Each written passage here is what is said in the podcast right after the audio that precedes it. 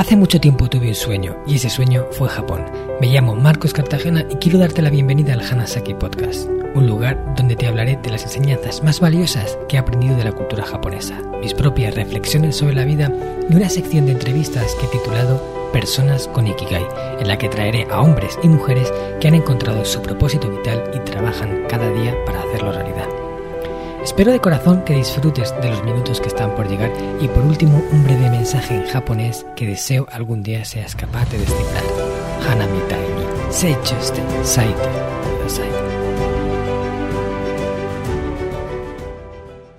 Hola a todos mis queridos oyentes de Hanasaki Podcast Creciendo con Japón.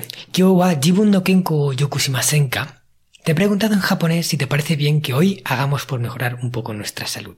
Uno de los pilares centrales del sistema Hanasaki es justamente ese, el pilar salud. Y es que si queremos vivir una vida larga y plena, va a ser fundamental que hagamos por construir un cuerpo más fuerte y robusto. Por ello en este episodio quiero hablarte de dos dinámicas muy sencillas que pueden ayudarte a sentirte un poquito mejor cada día.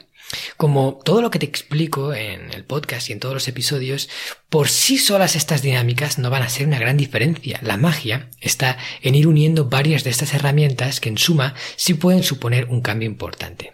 En total quiero hacerte dos propuestas. La primera es que a partir de ahora trates de practicar lo que es la comida consciente. Y la segunda es que te conviertas a partir de ahora en el mejor aliado de tu cuerpo y le hables como tal. ¿Quieres saber de qué se tratan? Pues no te preocupes porque ahora mismo te lo voy a explicar todo con detalle. Antes de arrancar con el episodio, quiero recordarte que todavía estás a tiempo de apuntarte a la que va a ser la quinta edición de mi programa intensivo Reinvención Hanajin, una experiencia diseñada para transformar tu vida en positivo y ayudarte a implementar las herramientas contenidas dentro del sistema Hanasaki. El objetivo es que te acerques más de lo que ya estás a ese lifestyle que poseen los centenarios de Okinawa y que te permitirá disfrutar de una vida más larga, con propósito, saludable y en equilibrio, o lo que yo digo, con paz interior. Ya están completas 6 de las 10 plazas disponibles y además probablemente esta sea la última edición que haga con este nivel de implicación personal por mi parte. La cuarta edición ya iba a ser la última, pero bueno, he hecho una más por petición popular. Yo mismo acompañaré a este grupo reducido de participantes en un proceso que les llevará a poner en marcha por fin todas esas acciones que están ahí a la espera de que un día nos pongamos en serio con ellas. No solo lo que encontraréis en el libro del sistema Hanasaki, sino también todo el contenido ampliado que yo he ido incorporando desde su publicación. Hay muchas dinámicas en este programa. Si quieres saber más acerca de Reinvención Hanajin, te invito a que me escribas un mensaje a hola.marcoscartagena.com o a través de mi cuenta de Instagram, marcos.cartagena, y te lo explicaré con mucho gusto. Ahora ya sí, vamos con el episodio de hoy. La primera dinámica que vamos a hablar en este episodio es come de forma consciente. ¿Y en qué consiste esto? Muy sencillo. Lo único que te pido es que trates de estar más presente en el momento de la alimentación, en el momento de ingerir algún alimento. Muchas veces lo que hacemos es comer mientras estamos pensando en otra cosa, comer mientras vemos la tele, comer mientras escuchamos un podcast, que también está bien, ¿no? Pero hay veces que yo creo que es muy positivo que nos centremos únicamente en la comida. Porque en el momento de la comida es un momento perfecto para hacer un poquito de mindfulness, para practicar esa presencia que tanto necesitamos. Muchas de las dinámicas que hay contenidas dentro del sistema Hanasaki, algunas en el pilar salud, otras en el pilar de paz interior, están justamente enfocadas en ayudarnos a estar más presentes. Porque precisamente eso es algo que nos cuesta mucho y es algo que nos aporta muchos beneficios. No solo más felicidad, no solo eh, sentirnos mejor con nosotros mismos, disfrutar más del presente. Es innumerable la cantidad de cosas que tiene simplemente el hecho de estar ahí, estar en el momento de, de comer, en el momento de saborear. Entonces, lo que quiero es que de vez en cuando, ¿vale? Por ejemplo, una vez a la semana o una vez al día, si puede ser, que en el momento de comer únicamente te concentres en eso, en saborear, en oler. ¿eh? Somos el único animal que no huele la comida antes de ingerirla, que directamente se pone a comer sin, sin pararse a olerla, a saborearla antes con la nariz. Y yo a veces cuando hago esto, cuando yo estoy en un momento que voy a comer con alguien y me acerco el plato a la nariz y lo huelo, la gente me pregunta, ¿qué pasa? ¿Que está malo? Ah, o es como si hubiera notado un mal olor y entonces lo estuviera oliendo para asegurarme de que, de que no está o sea, de que no le pasa nada. Y yo le digo, no, todo lo contrario, es que tiene una pinta excelente. Y primero quiero saborearlo con el olfato. Quiero olerlo y disfrutar de eso. Por ejemplo, cuando hables una sandía en verano, ese olor ligero a sandía, que a mí personalmente me recuerda y, y me hace sentir que ya estamos en verano, ¿no? Cuando se abre la sandía y hueles eso, nunca me lo pierdo Siempre, antes de tomar una tajada de sandía, la huelo primero. Y así con muchos de los alimentos.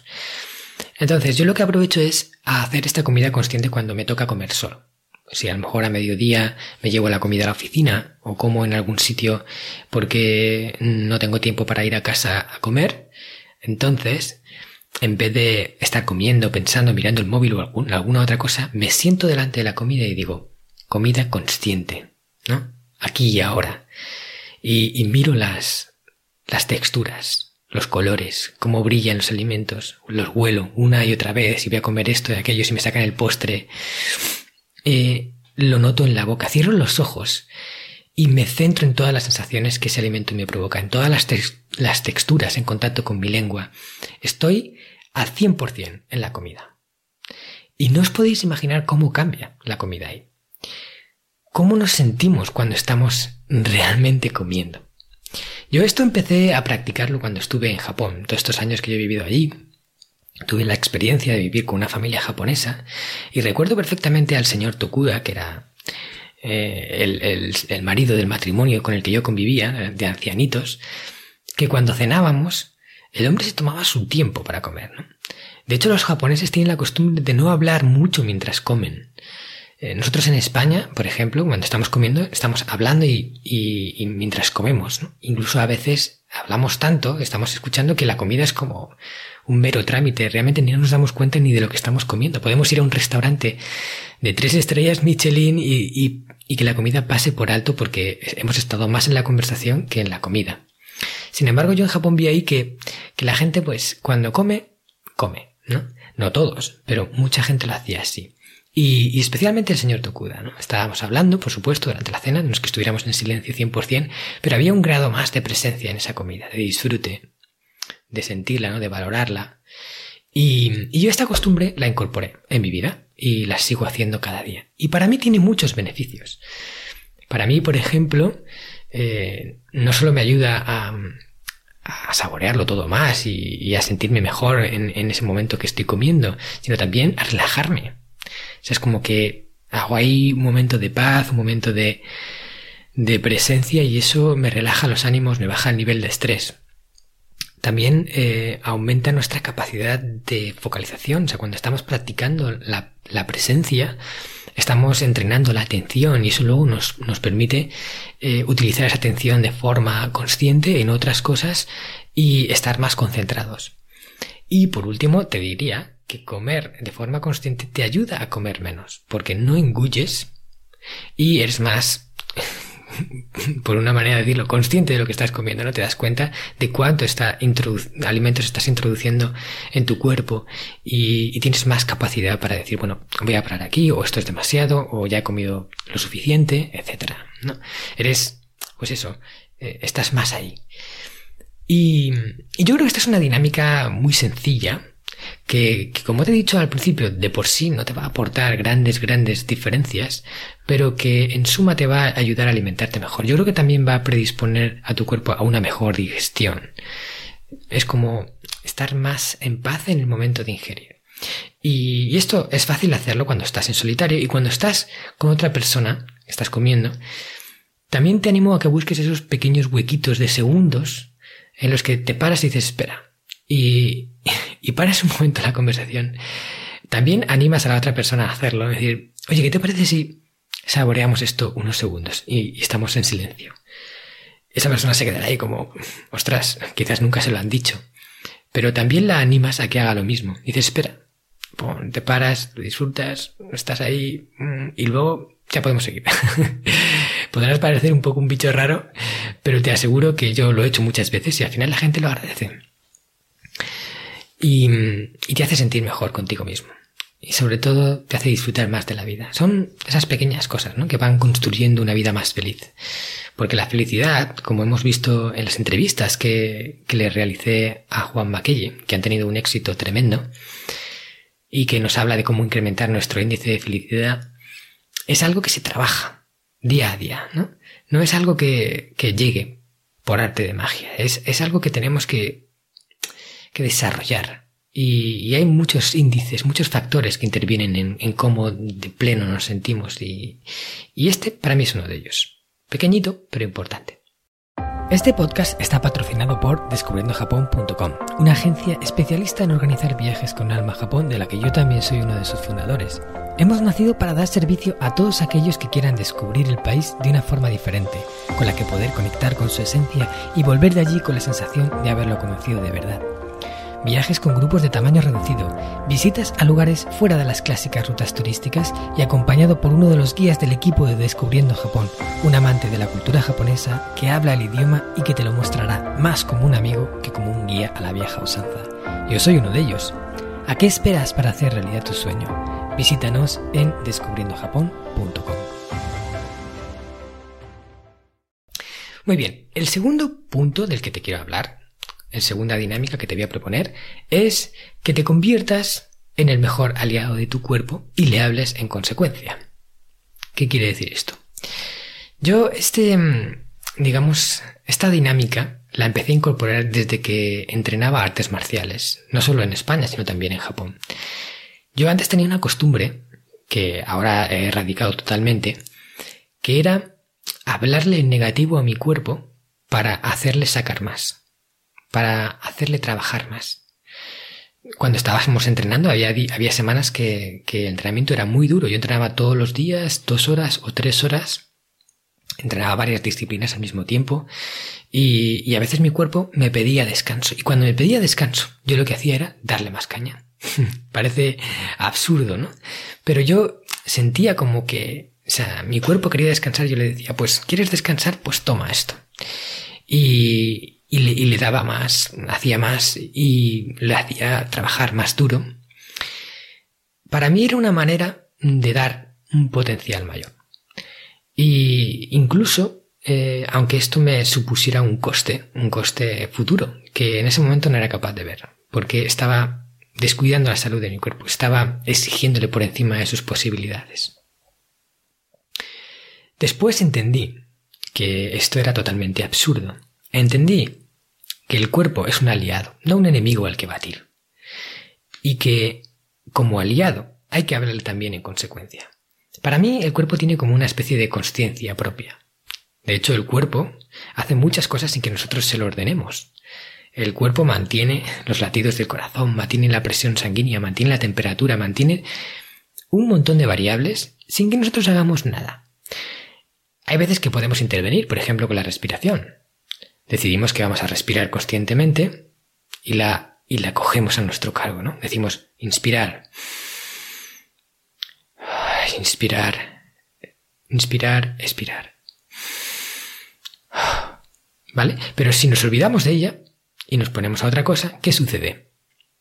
Que el cuerpo la retoma y empieza a respirar de forma automática. Y no somos conscientes de ello, porque tiene una inteligencia. Algo hay ahí. Y con esa inteligencia también eh, creo que nosotros podemos influir en ciertas variables con la conversación que tenemos con él. Si nosotros le hablamos en negativo, si le pedimos más de la cuenta, si le tratamos mal, si no le dejamos dar el descanso que necesita, si no le escuchamos, entonces el cuerpo reaccionará peor y, y tendrá más problemas. De hecho, a veces el cuerpo empieza a avisarnos de cosas, ¿no? Esto no va bien y nos avisa por aquí, por allá no le seguimos escuchando y nos, da un aviso mayor y no le escuchamos y, el cuerpo da un aviso mayor, ¿no? Con algo más grave, hasta que al final, pues puede llegar a convertirse en, algo realmente grave, ¿no? En enfermedades duras.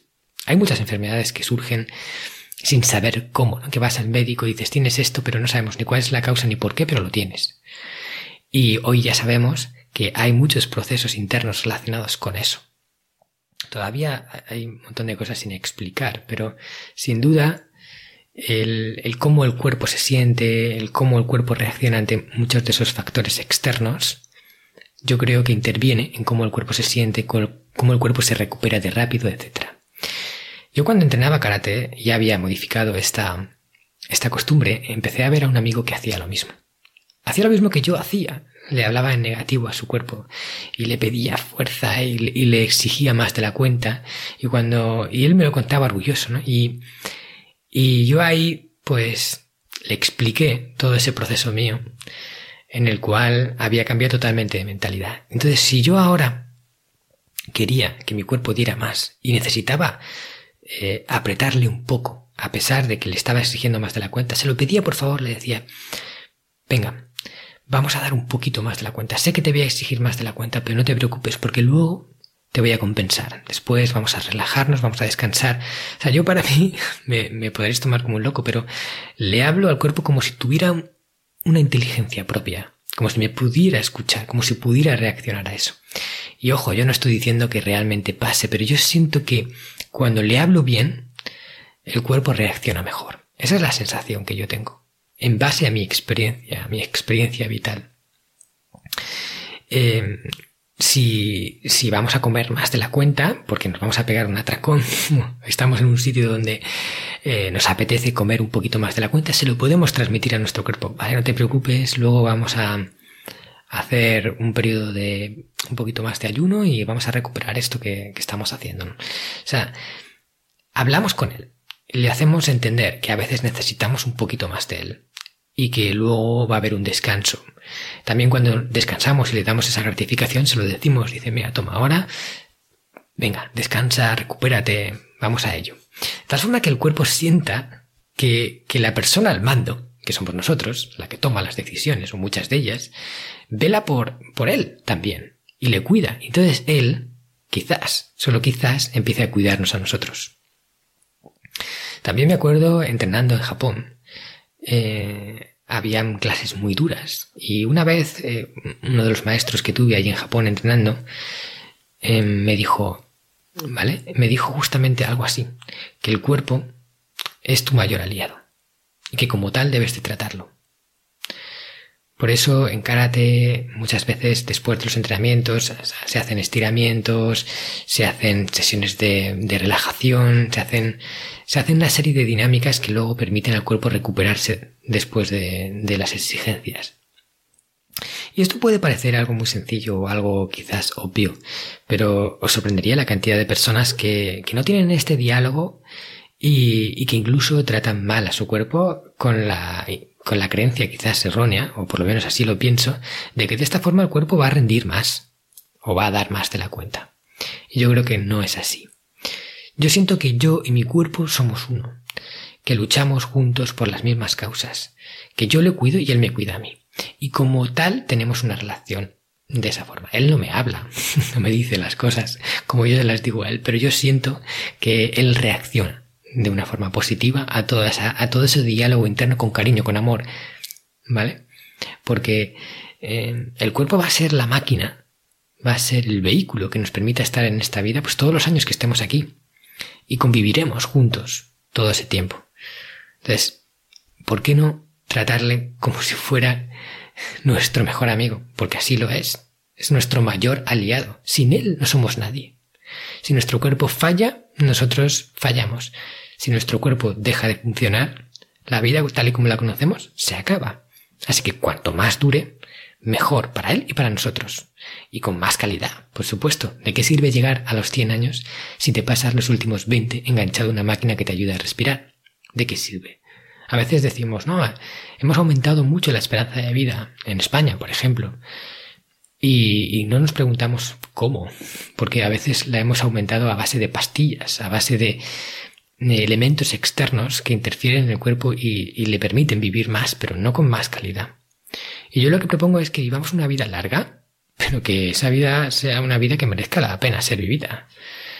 ¿Vale? Que no dependamos de otros, que podamos tener nuestra libertad hasta prácticamente el fin de nuestros días. Y esto es algo que a mí, por ejemplo, me gustó mucho de Okinawa cuando estuve allí viviendo y entrevistando a centenarios y viendo un poco su estilo de vida en esa zona que consideran un paraíso de la longevidad me sorprendió ver cómo hasta prácticamente el último de sus días la gente vivía con calidad. A ver, por supuesto, hay gente que, está tocada por, la edad, ¿no? Porque la edad no perdona. O sea, vamos cumpliendo años y el cuerpo se deteriora. Esto es normal. Y hay algunos que, pasan esa vejez mejor que otros. Sin embargo, había una gran proporción de esas personas que podían valerse por sí mismas a edades muy avanzadas, hablo de edades superiores a los 90 años, que incluso vivían solos, que se hacían todas las tareas de su casa, que tenían hasta una huerta. Yo conocí ahí en Japón, en Okinawa, una señora que se llama Sumiko-san, y, y Sumiko-san tenía 99 años y tenía su propia huerta que trabajaba todos los días por la mañana.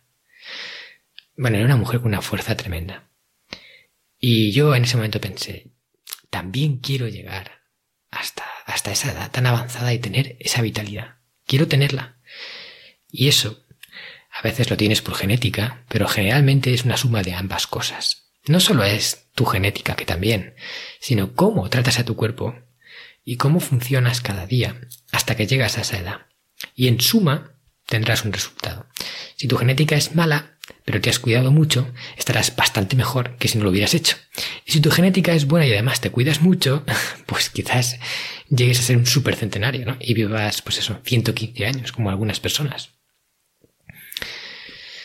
Bueno, espero que esto, eh, estas pequeñas dos cositas, te ayuden a seguir prosperando en ese camino por disfrutar de una salud más férrea, de una sensación de plenitud mayor que te permita disfrutar más de la vida.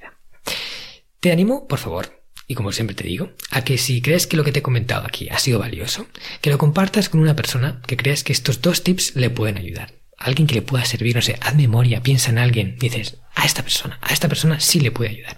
Yo creo que le va a gustar, así que mándaselo por WhatsApp, por email, por Facebook, como tú quieras, hay mil formas, pero elige a uno y mándaselo, por favor.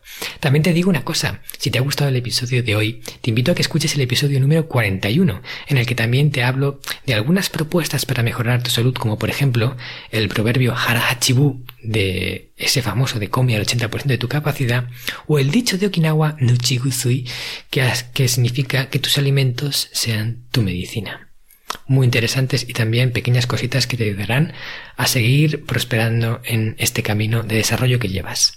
Te informo, por último, de que el miércoles de la semana que viene saldrá un episodio en la sección de entrevistas de personas con Ikigai con Javier Iriondo, un conferencista top, colaborador en mentes expertas y escritor de varios libros bestseller entre los que se encuentra A donde tus sueños te lleven, que ya ha superado las 30 ediciones. Hablamos sobre cómo aumentar nuestra fortaleza mental para superar los momentos difíciles que la vida a veces nos trae y también aumentar nuestra capacidad de resiliencia. Ha sido una entrevista muy buena, o sea, ya te digo, muy buena. Yo he sido el primero que ha aprendido un montón de cosas hablando con Javier y eh, te aseguro que te va a gustar. Así que el miércoles de la semana que viene no te pierdas el Hanasaki Podcast. Ahora ya sí, me despido. Ishoni konojikan totemo tanoshikatta. Ishoni shiamasa. Sayonara. ¿Qué tal? ¿Te ha gustado el contenido de hoy? Si es así, te estaría súper agradecido si pudieras ponerme una reseña positiva en Apple Podcasts, Evox o la plataforma que utilices de forma habitual. Esto me va a ayudar a hacer llegar a más personas un contenido que realmente creo que es valioso. También te recuerdo que todos los oyentes del podcast tenéis la posibilidad de descargar de forma gratuita el primer capítulo del libro, del cual soy autor, El Sistema Hanasaki, los nueve pilares de Japón para una vida centenaria con sentido, y además un pequeño ebook complementario que he escrito y titulado Los 27 superalimentos de la dieta japonesa, donde hablo de aquellos alimentos que según se cree ayuda a los japoneses más longevos a vivir hasta los 100 años. Puedes descargar estos dos obsequios en marcoscartagena.com barra regalo. Nos vemos en el próximo podcast y como dirían en japonés, mata kondo, soremade o genki.